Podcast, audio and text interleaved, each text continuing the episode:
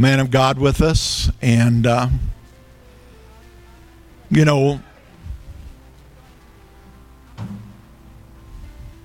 you know, Will knows what it means to, uh, Will and Bridget both do, know what it means to choose God's plan, God's will. You know, as you know, he was, for years, the beginnings of Rend Collective, he was one of the lead singers. And, uh, you know, and I mean, I'm driving down the road, and I, not that I listen to a lot of Christian radio, but um, turn it on, and there they are. And he set that aside for the plan and purpose of God in his life. And uh, I know that, that that couldn't have been an easy decision for him to make, but it was a decision that he made so that he could fulfill the plan and purpose of God. And, and when you hear what's going on in D.C. right now, um, we know that made the right choice. And so I'm just thankful that he has in laws in the city and uh, comes back to see us. And uh, so, with no further ado, uh, Will Herron is going to minister the Word of God to us and whatever else the Lord has laid upon his heart.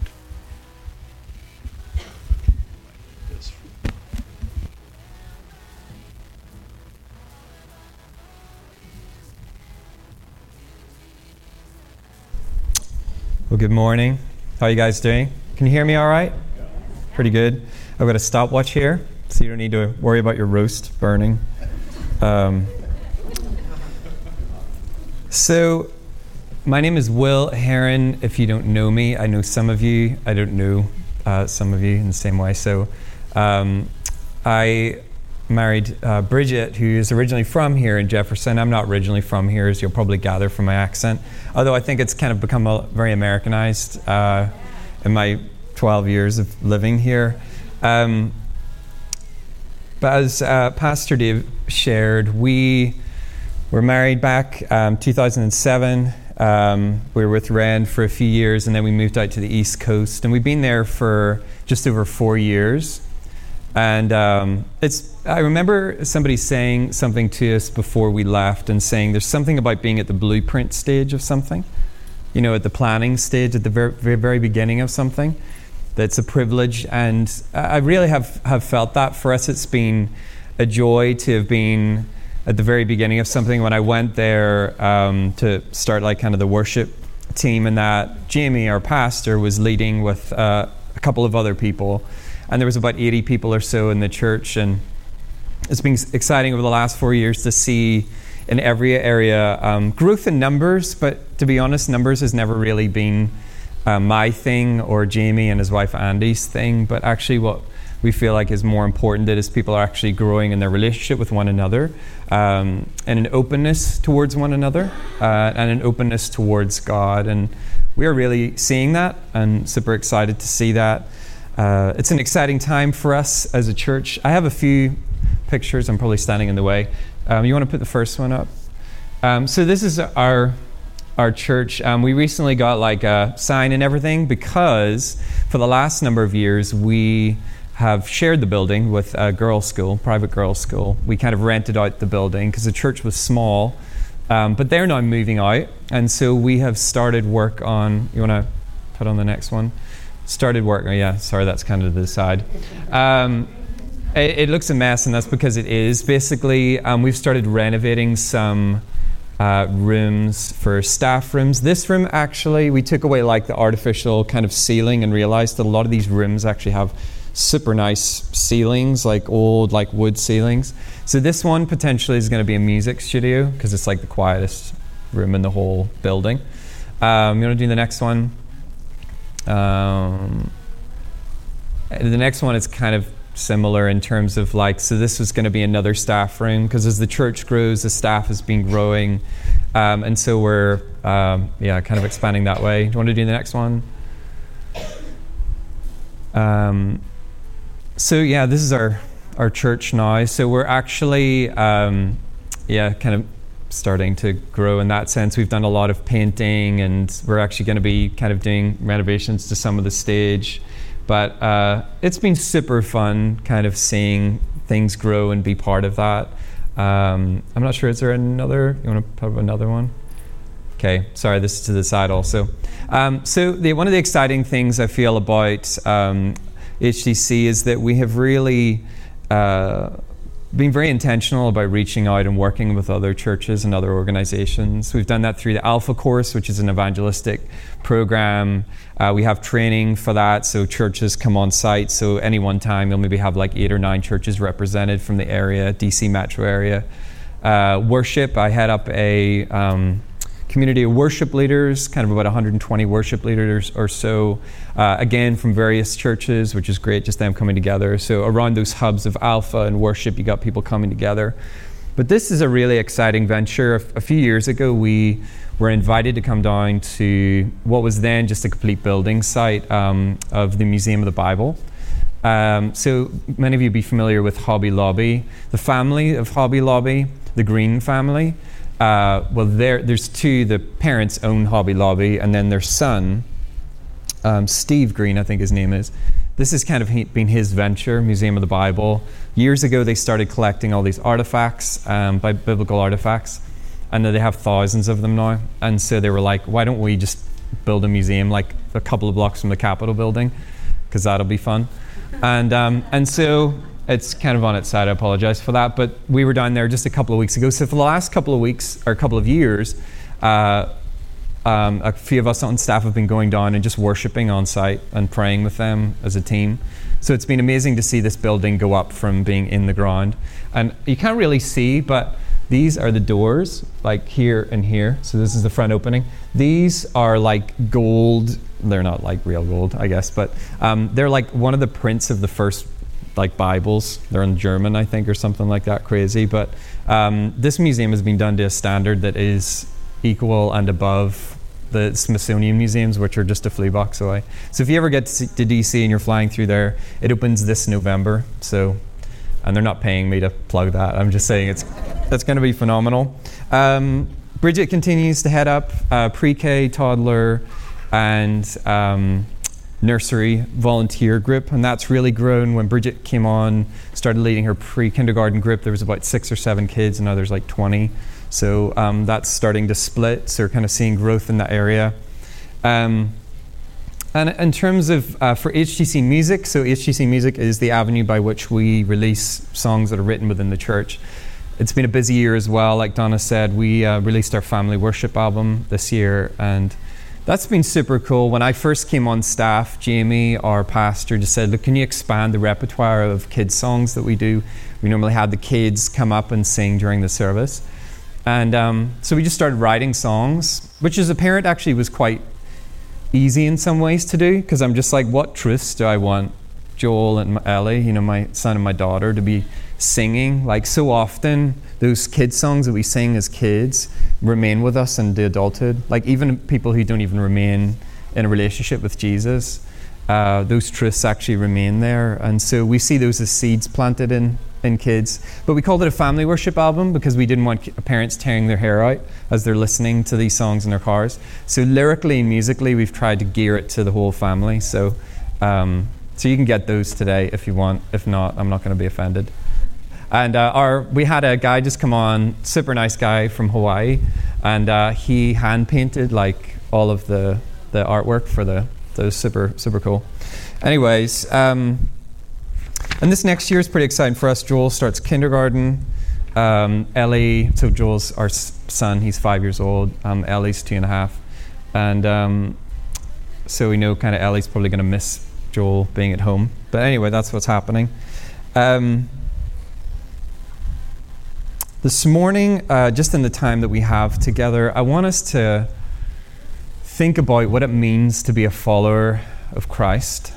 Um, so often, we, you know, you can kind of just get lost in church culture or like Christianity, and you kind of really forget what it means to be a disciple or a follower of Christ. Um, if you're connected with the social media world at all, you'll be familiar with an app called Instagram. Um, Instagram is an app that you can have on your phone and you can share photos. And if you do have an app, hands up, you got Instagram. Anybody got Instagram? Okay, some people. So Instagram, uh, it's a cool way of being able to share photos. If you go into your settings, you can see how many people are following you, and um, you can also see how many people that you're following. So you, you can kind of share and see other people's photos. And um, I mean, you go on there. There's some people who have like a ton of followers. So our pastor Jamie uh, back at HTC. He is a chaplain for the TV adventure Bear Grylls, and so he kind of is a pastor for him and his team. Um, and uh, Bear has, uh, I think, about one and a half million followers on Instagram, which is about the population of Northern Ireland, which is crazy to think about. Um, what was surprising for me though is actually the largest account on Instagram is Instagram itself. It has, um, they just post pictures, I guess, like I don't know if they just pick them out from other people's accounts, but they have like about 225.2 million followers um, as of two days ago. So um, pretty crazy, but you know it, it pales in comparison to the amount of followers that Jesus had um, over the course of history. Um, Pew Research a couple of years ago did a research um, trying to estimate the number of Christians or disciples of Jesus um, in the world at that time in 2015, and they estimated about 2.3 billion people at, at one at that stage in time who uh, confessed to having a relationship with Jesus and you know declared him as Lord, and which is an amazing, amazing thing. Um, and of course, that's just one snapshot of history. I mean, you can go into billions and billions of people who have followed after Jesus. But what does it mean to be a follower of Jesus? That's something I want to just consider this morning in the time that we have together. And there's four things I want us just to think about, just super quick. Um, and it's in, um, I'm going to use the first letter uh, of the word love, so L O V E, so an acronym L O V E, love. So the first one may be an obvious one. Um, that one of the defining characteristics of a follower of Christ is that they're loving. They're loving. The last time I spoke, or one of the last times I spoke here, I spoke from John 13, which is um, where Jesus washes his disciples' feet. And this is what he says to his disciples after. He says a lot to them actually after, but this is one of the things he says. He says, A new command I give you. This is John 13, 34, 35. A new command I give you love one another. As I have loved you, so you must love one another. By this, by what? By love, loving one another, you will know that you're, um, they will know that you're my disciples if you love one another. Love is a defining characteristic and a defining outward characteristic of a follower of Christ. On any given Sunday uh, at HTC, we have a lobby area, not unlike um, here at ALM. And uh, on any given Sunday, some people earlier, some people later to church we kind of find. But the lobby begins to kind of fill up um, with people, different generations, people mingling together. We have tea and coffee and like scones and stuff like that that people can come in and and uh, so it's kind of like a hive of activity. But one of the things we've been really intentional about is making sure our Trinity Kids team, like the kids ministry team, are really easily identifiable. Because families come in, especially if they're new, and they're just like, where do I even go to like sign in my kids or go? And, um, and so we have these t shirts. It just says HTC, Trinity Kids. We have a big Trinity Kids banner. So people know exactly. They're just like, it's like a defining marker, you know? And, um, and this is kind of what Jesus is getting at here. He's saying that love, love itself is one of those standout characteristics. And it just isn't any kind of love. You know, um, love is a word that's kind of saturated in society today, I feel. Like people talking about love, and we need to pursue love, and we need to come together in love, and all of these things. But I think it's always important to really try and define what love is if you're going to use the word so much. Because, I mean, like anything, you're going to try and find out what it is. And I feel like love, when we look at what the love of God is, it, it's all accepting. Like God so loved the world, the whole world, bringing in like this, but it's not all affirming it doesn't affirm anything. Like, God so loved the world that he sent his only son, Jesus. Why? To die for us? Because we've fallen short of the glory of God. Like, God didn't just affirm everything in us and affirm everything in everybody and just say, this is what love looks like. It just means, like, everybody come together, everybody, everything's good, that kind of thing. That's not love. And so that's when, when we're talking about being loving, yes, it is that the love of God that is all accepting and welcoming, and yet it's not a love that's all affirming.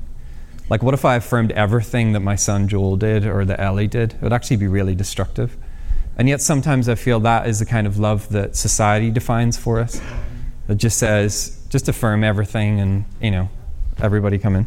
So, um, that scripture, you know, is one of the most famous ones. God so loved the world, he sent his only Son, that whoever believes in him should not perish but have everlasting life. And in Hebrews 1 3, we read this The Son is the radiance of God's glory and the exact representation of his being. The exact representation of his being. So Jesus is a mirror image of the Father. So if the Father sent Jesus in love because he loved the world so much, and Jesus is the exact representation of the Father, if we're following after Jesus, then that's the same heart that we have to have for the world.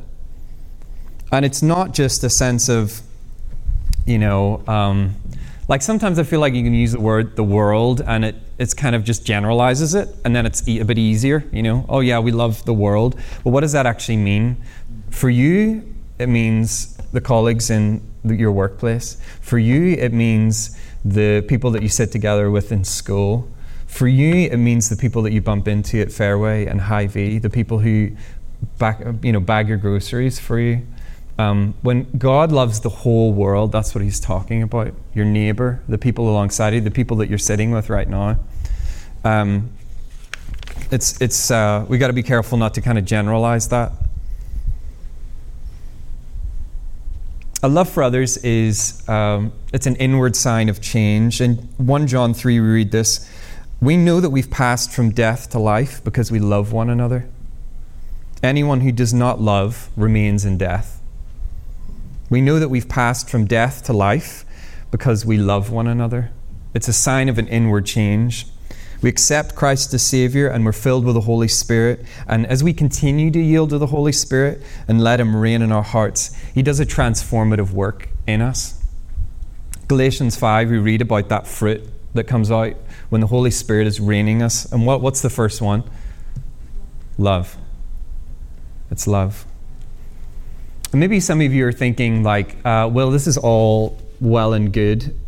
Um, you talking about love, but maybe somebody's coming to mind for you. I've talked about a work colleague, and you're just like, don't ask me to love like so and so. If honestly, if you knew them, or um, don't ask me to love this family member, like um, that's just unrealistic. And um, I don't want I don't want you to think that I'm naive um, to that. Unfortunately, over the last uh, four or five years, it's actually been a really difficult time for my family back in Northern Ireland. Um, we, uh, I mean, kind of long story short, one of my sisters uh, ended up going through a, a divorce, and um, you know, as a family, we've had to deal with betrayal and and uh, those kind of things. And obviously, it's been extremely difficult. And so, I, I don't want you to think like I think that's pretty fresh for us as a family. So I don't want you to think I'm standing up here and just saying, you need to love everybody, and if you don't, you're a bad person. And actually, love is, um, love can seem impossibly hard at times. But again, talking about what Pastor Dave was saying, you know, in, in worship there and coming out of this, we've realized that we, this is not something that we're called to by ourselves. We have the Holy Spirit, the one who comes alongside who enables us to love, have that love of the Father, because we can't do it by ourselves. It really is an impossible task. Like, love doesn't come naturally to us. Easy to, like Jesus says, if you love those who love you, what reward will you get? Like, even the pagans are doing that. Even the people who don't even, you know, acknowledge me are doing that. If you greet only your own people, what are you doing more than others? Do not even pagans do that? Be perfect, therefore, as your heavenly Father is perfect. And you're like, what? Jesus, what are you talking about? I, I can't be perfect. The theme of the theme of this scripture is love, and so what, what Jesus is calling us to is to follow the example of the Father, the fatherly love. And that is a divine love. It's not something that we can do by ourselves. So, as I say this, it's a defining love. Uh, our first one is a defining characteristic of a follower of Christ. Yes, it is, but it's actually a defining characteristic of somebody who has yielded themselves to the Holy Spirit and said, I, I honestly can't do this, this by myself. Blessed are the poor in spirit, the ones who humble themselves before the Lord. That's my first point. My first point's always the longest, so don't worry about it. You know the way like a pastor starts, I've got four points in my sermon, you're like, oh, that one was like 15 minutes, we're in trouble. Um, secondly, uh, the second letter is O. Uh, one of the defining, another defining characteristic of a follower of Christ is that they're obedient to God's heart. They're obedient to His command. Um, 10 years ago, just over 10 years ago, Bridget and I stood on this stage and committed our lives to one another um, with the help of Bridget's granddad, Harold, and Pastor Dave here. And uh, we recently celebrated uh, that first decade together. And uh, as always, with anniversaries or milestones, you tend to look back. You know, you reach a decade or a few decades or whatever, 25 years, whatever, and you tend to look back. And um, I would say our marriage is, uh, you know, that 10 years is probably being defined by a couple of big decisions. One, stepping into Rend Collective when we did after living here for a couple of years. Oh, lovely. Very nice. Thank you. Um, and uh, it's nice having these monitors here, isn't it? It's like it's really good. And, uh, and then, secondly, moving to the East Coast, neither of which we anticipated, expected, or particularly was very easy to do. And, um, and yet, so often God calls us out of our comfort zone. In fact, I would be slightly concerned if you feel like all the time you're just stepping into things that like are a breeze. Because if you look at the scriptures, that's not really what you see. Look at the Old Testament characters. Look at Moses. He objected five times uh, God was just saying, Look, this is what I'm calling you to. And he's just like, Look, you've got the wrong person. You, you must be thinking of somebody else. Like so often, God called people out of their depth. That was just the nature of what He did. And um, for us, that's kind of, uh, I guess, what both of those things were like. Um, recently, uh, well, actually, before I say that, I'll say this obedience to God heart is a huge part of following after Him. Um, but here's the thing to follow somebody, you have to trust them. Pastor Dave has already talked about that this morning. You have to trust. Obedience requires trust. And uh, a couple of weeks ago, Ellie and I were heading down. We live in a three level townhome, uh, so plenty of stairs. And um, so, anyways, we're going down to the basement to play, like, you know, playroom. And Ellie and Joel have made up this game of like, I don't know, what is it with kids and like jumping off of things? Like climbing up really high and then just wanting to jump. Whether they you know, whether you're there or not. Um, and so we're walking down the stairs, and Ellie, um, we get to about four steps, so like this height. And um, Ellie was looked at me and um, was like, "I'm going to jump," and I was just like, "No, you're not." And uh, I I, you know, I said, "You're look, you know, you're going to get hurt. Let's go down a couple more steps, and then you can jump from there, and that'll be fine." And there was a bit of back and forward. Any of us who know Ellie, our family, know that she doesn't give in easily. And um, anyway, so I was like, um, I was listen, listen, Ellie, I don't want to take you to the hospital. I don't want to hurt your legs and your joints. So let's go down a couple. And eventually, she went down to the third step, and I was just like, no, we're still not doing this. And then down to the second step, and then she jumped. And um, they call it like cannon hop. I think they're trying to say cannonball. I think that was like jumping into a pool. Anyway, it's called cannon hop. And um, anyway, so she uh, she she jumped, and you know, this is trying to drive home my point in terms of obedience requiring trust. Eventually, she just had to trust me. Because as far as she was concerned, her way was much more fun. Uh, it, seemed, I mean, it just made much more sense. And yet, um, in the end, she trusted me. And she's like, okay, I trusted the fact that I could end up in hospital if I jumped from this height. And um, so often, um, so often we feel like Ellie did um, when it comes to our relationship with God, you know? that we are they were just like, but God, you don't, you don't, you know, maybe we feel like He's He's calling us into something, He's leading us into something, or we see like one of His commands about loving one another and something like that. Or just like, God, you don't understand. Like from my perspective, if you could only see like my perspective, then you'd know. Or that doesn't make sense to me. Like being straight up, it didn't financially make a lot of sense for us to jump into Rend Collective at the time. You know, we were both working here in town. We had good jobs. We had our house. And it wasn't a financial decision, I can tell you that at that stage. Um, you know, and so sometimes it's like, God, this financially doesn't make sense, like uh, relationally doesn't make sense. It'd be so much comfortable, like being here or that kind of thing. And yet, obedience requires trust. where you say, you know what? I see in part, you see everything. You see the, you see the whole of the story. I just see a, a glimpse of it. And so I'm going to trust you. And um, again, just saying that this isn't something that we can do by ourselves. Um, a man came to see Jesus once, and he uh, he had a son was possessed by a, demon, and it was really nasty set of circumstances that the demon was throwing his son into like fire and water and trying to kill the boy essentially. And he came up to Jesus, and he said to him, um, "Jesus, if you can do anything, you know, just help him." Kind of like a just throwing it out, just like if you can do anything. And Jesus replied, and he says, "If I can." he said, um, you know, anything is possible for him who believes. And the man replied, saying, I do believe. Help me in my unbelief. So in that man, we see this kind of like a, a dichotomy, like of one, you know, this guy, he had obviously come to Jesus, so he believed in some way, he had some faith. But then he was also just like, Lord, help me in my unbelief. Like, there's part of me that just doesn't even believe this is possible, or I don't have much faith. And I feel like we can come in the same way with God, that sometimes we get anxious over finances, sometimes um, we get anxious over our family, over what our future looks like. But I feel like this is a great prayer that we come in and you're just saying, Lord, I believe, I, I trust in you, but help me in my unbelief as well. Because let me tell you, if anxiety is there, then there's a degree of uncertainty there. Because we, we, if we were fully relaxed in Him, like Apostle Paul says, don't be anxious about anything. Like, that's possible. That is possible, believe it or not. We weren't made to be anxious. Our bodies tell us that. Biologically, we just go to go to the whatever. You know, when we start getting anxious, we can't handle it. We weren't made for it. But it's that prayer, Lord, help me in my unbelief. Help me to trust you wholeheartedly, to know that you're faithful in your word, that you'll never leave me, that you'll never stop loving me, Help me to trust you.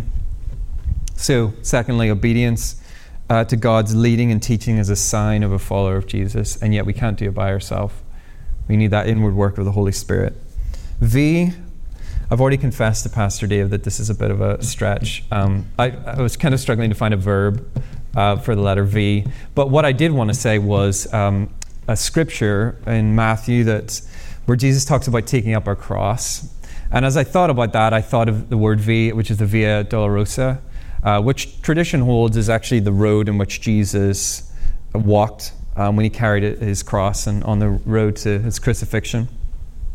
So, um, Matthew 10, verse 37 to 39 says this Whoever does not take up their cross and follow me is not worthy of me.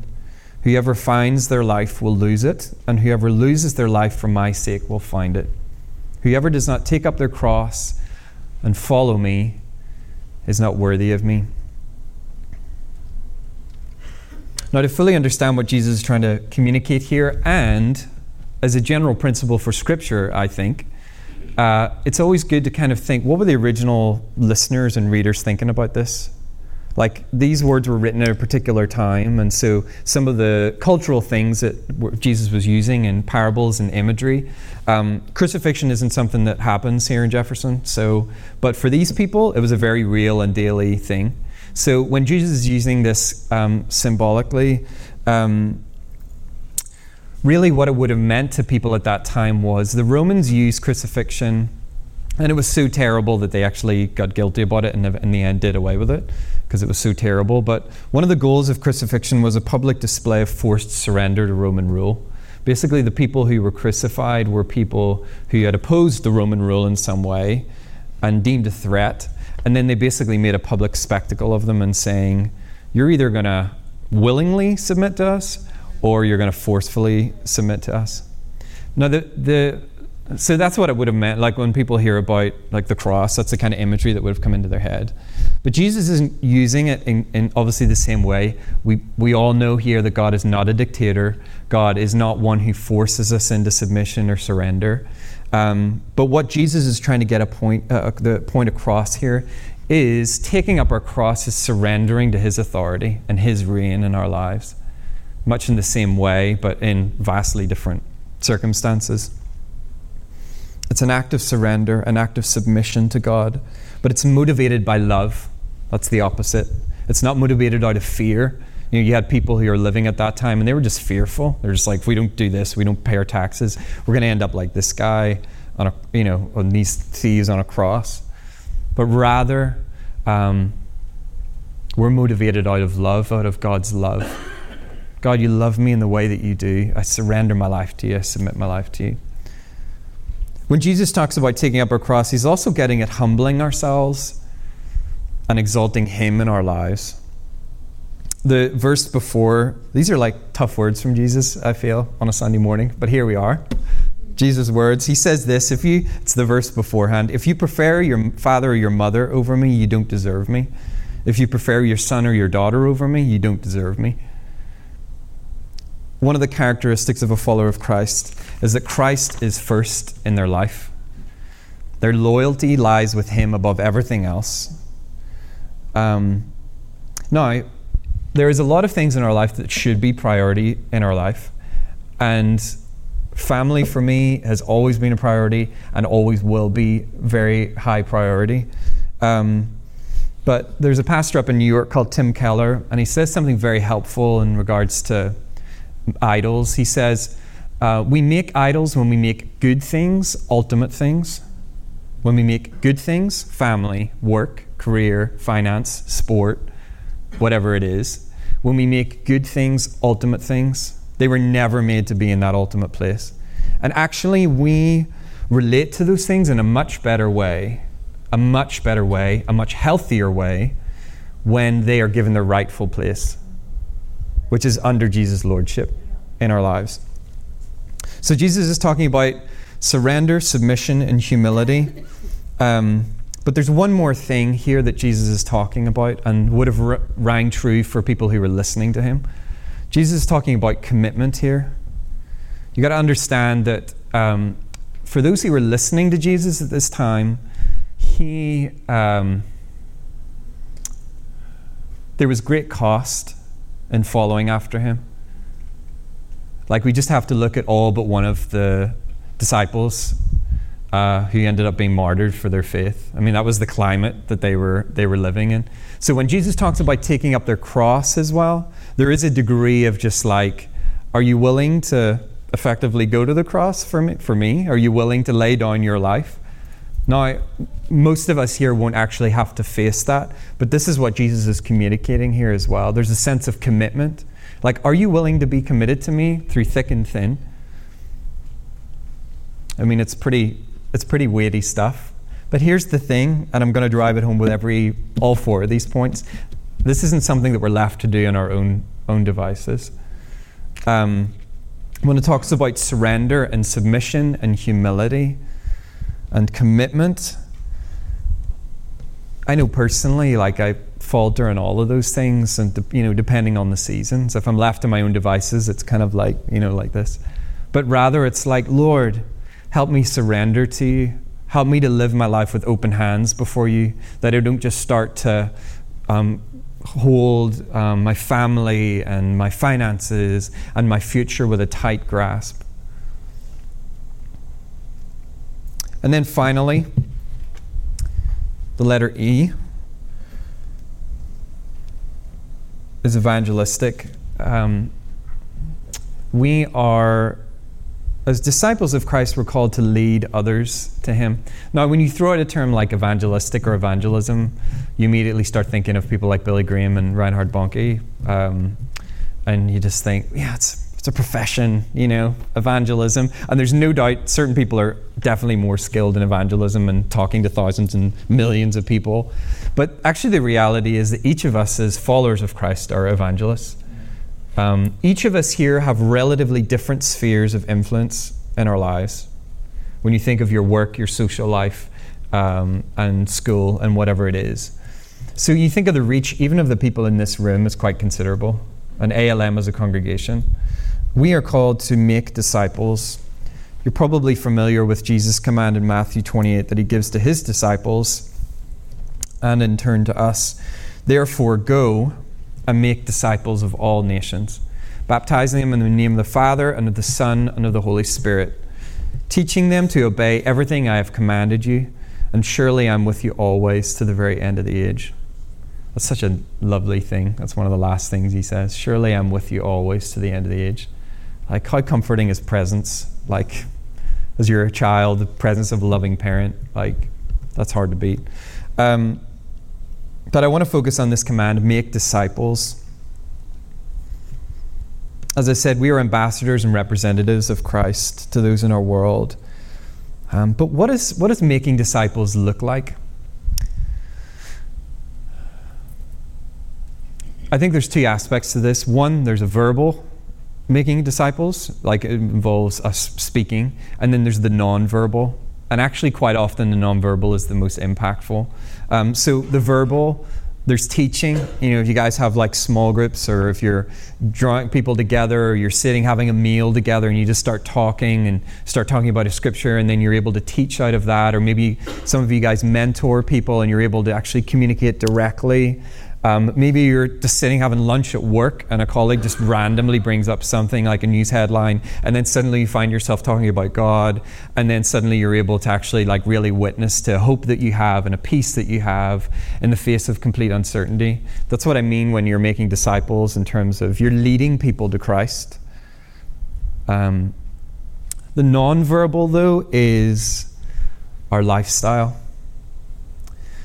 I. Uh, I went to, to Carol uh, movie theater and ended up sitting by myself actually in this huge theater. It was kind of fun. It's like a big living room by myself.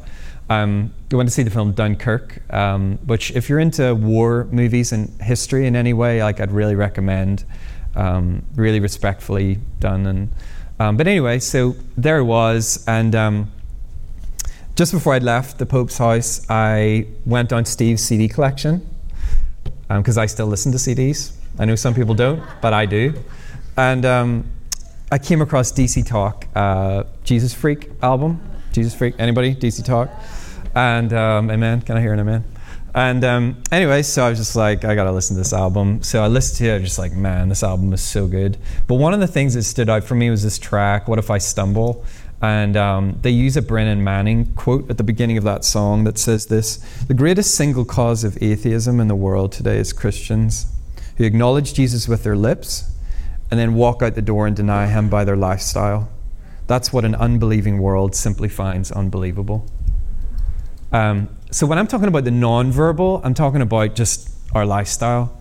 Because, like, I mean, I throw out all sort of cliched, talk is cheap, like, you know, actions speak louder than words. But sometimes those things just like run over. But it's, it's, it's kind of cliche because it's true. It's been re- repeated so much that our lives when we're talking about being a witness and leading people to Jesus, yeah, we can talk to people about it, but really, the fruit of that is in our lives. It's when they see this kind of love that we've been talking about, which is a divine love.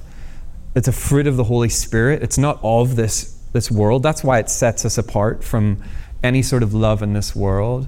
Um, it's because it's divine, it's the Holy Spirit within us, the, the character of Christ within us. And um, you know, so often impact comes through the nonverbal. I have experienced both of those. I think of my own parents who were missionaries in Brazil before I was born. Uh, I have four older sisters, and they were in, um, they planted a church in the Amazon jungle and lived there for like eight years before I was born. And you know, I grew up in a Christian family. My parents sent me to Sunday school. Any conversations that I wanted to have about Jesus, or, God, they would have very happily um, said, you know, sat down and, and, talked with me.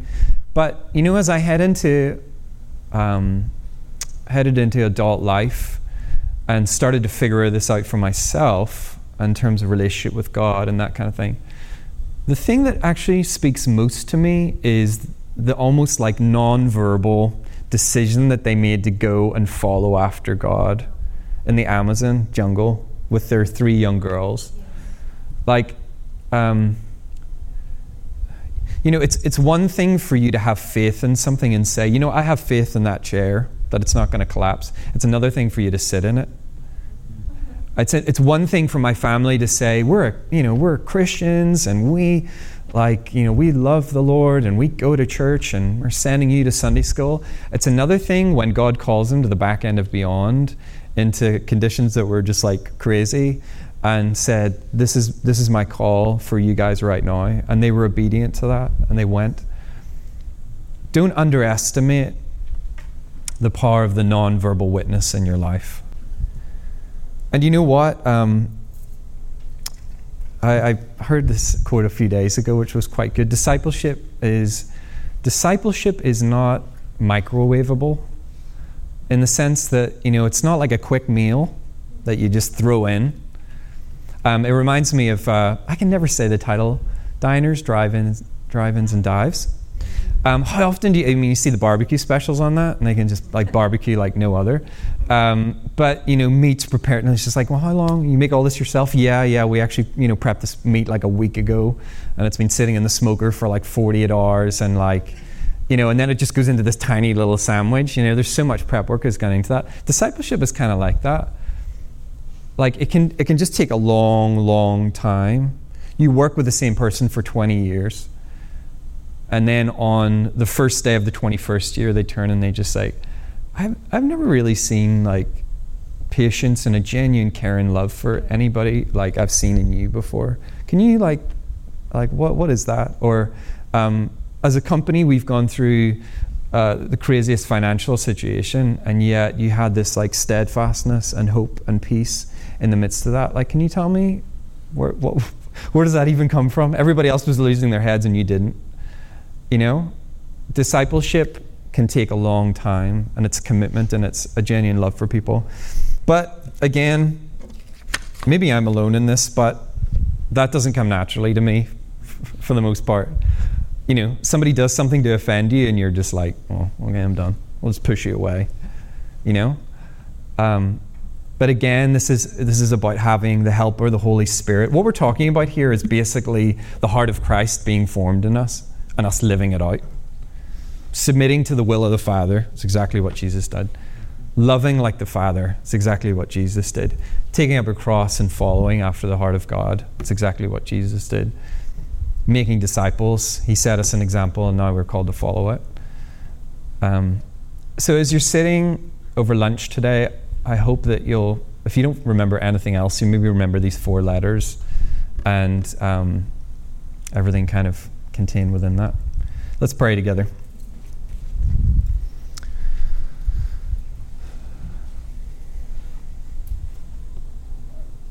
Heavenly Father, we thank you so much for your word.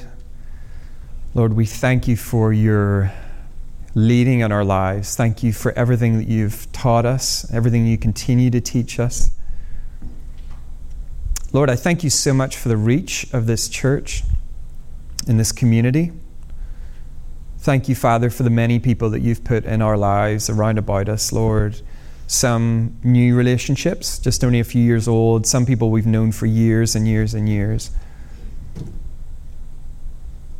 And Lord, I want to pray for those people that maybe came to mind for us when we considered love, loving others and how difficult that can be.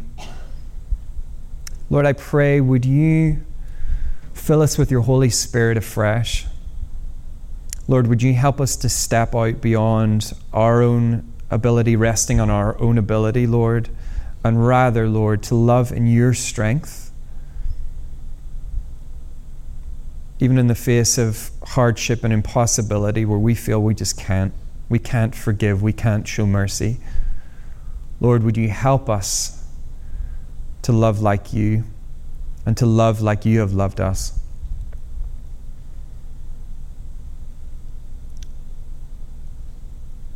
And Lord, would you help us in obedience to you, Lord, to submit to you, to trust you when you call us out of our depth, especially. Lord, help us to not withhold anything from you. Help us to take up our cross and submit to you. And Lord, we pray Lord, would you use us to draw people to yourself?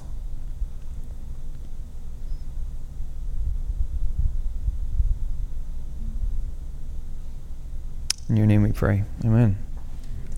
Um, so I, I'm, oh yeah, there we go. I was just about to say technology challenged. Um, I'm going to turn this one off.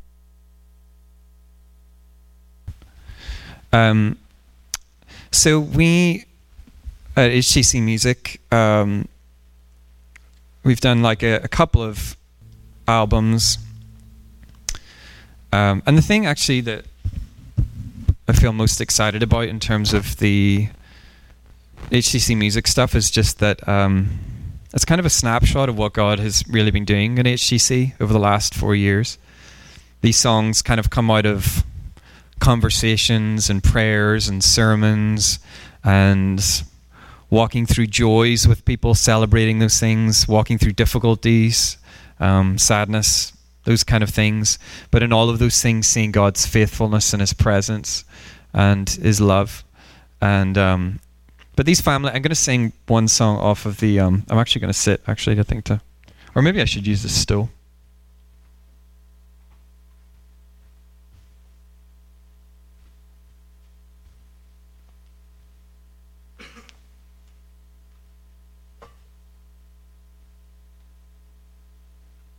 So, like I said, um, at a particular time in our service every Sunday, we get the kids up to sing. And they do actions. And I'm just considering whether I'm going to have you do the actions or not and embarrass you or not. But maybe I'll not do that. Um, this is um, the title track off of the Family Worship album. And um, it really is such a, a privilege to be able to write um, these songs. Sorry, just tuning.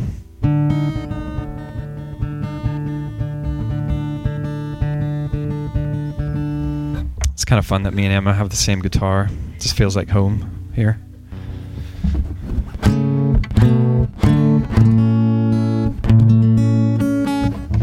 Um, so yes, this song I will follow. It was actually one of the last ones to go on the album. Uh, just a few days before we kind of were finishing recording, I was just thinking we don't actually have any songs that we sing where the kids like talk about following after God, like that commitment we were talking about, where it's kind of like through mountaintops, valleys, I'm committed to you. I'm walking through, and um, anyways, so here it is.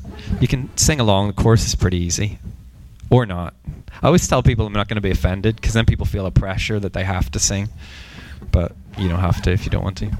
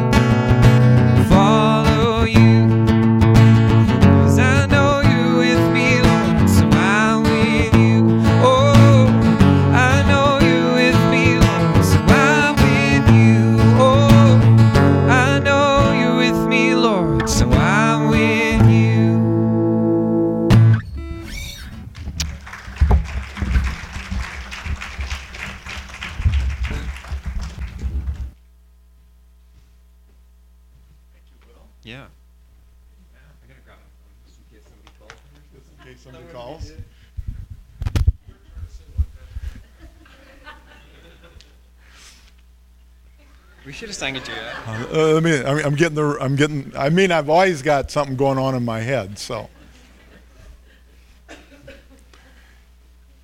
if you think I'm good, then shout hurrah. If you don't, then just sit and bawl.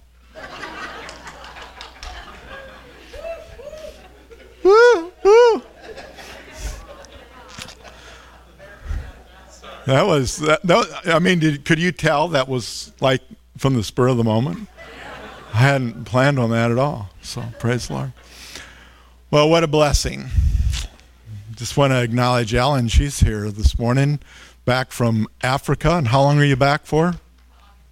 August 9th. And so she's going back again for another year in Africa, teaching over there. And I was talking to Janice last Sunday, and I said she's got a little bit of a adventurous spirit about that girl. She's been all over the place, and so anyway, just just keep her in your prayers because some of the places where she goes, it's uh, not exactly real safe. So I know the last place she was, they had to find her uh, special accommodations because of the dangers, and so anyway, but she's been faithful to do this for so long, and and so just be praying about that and praying for her.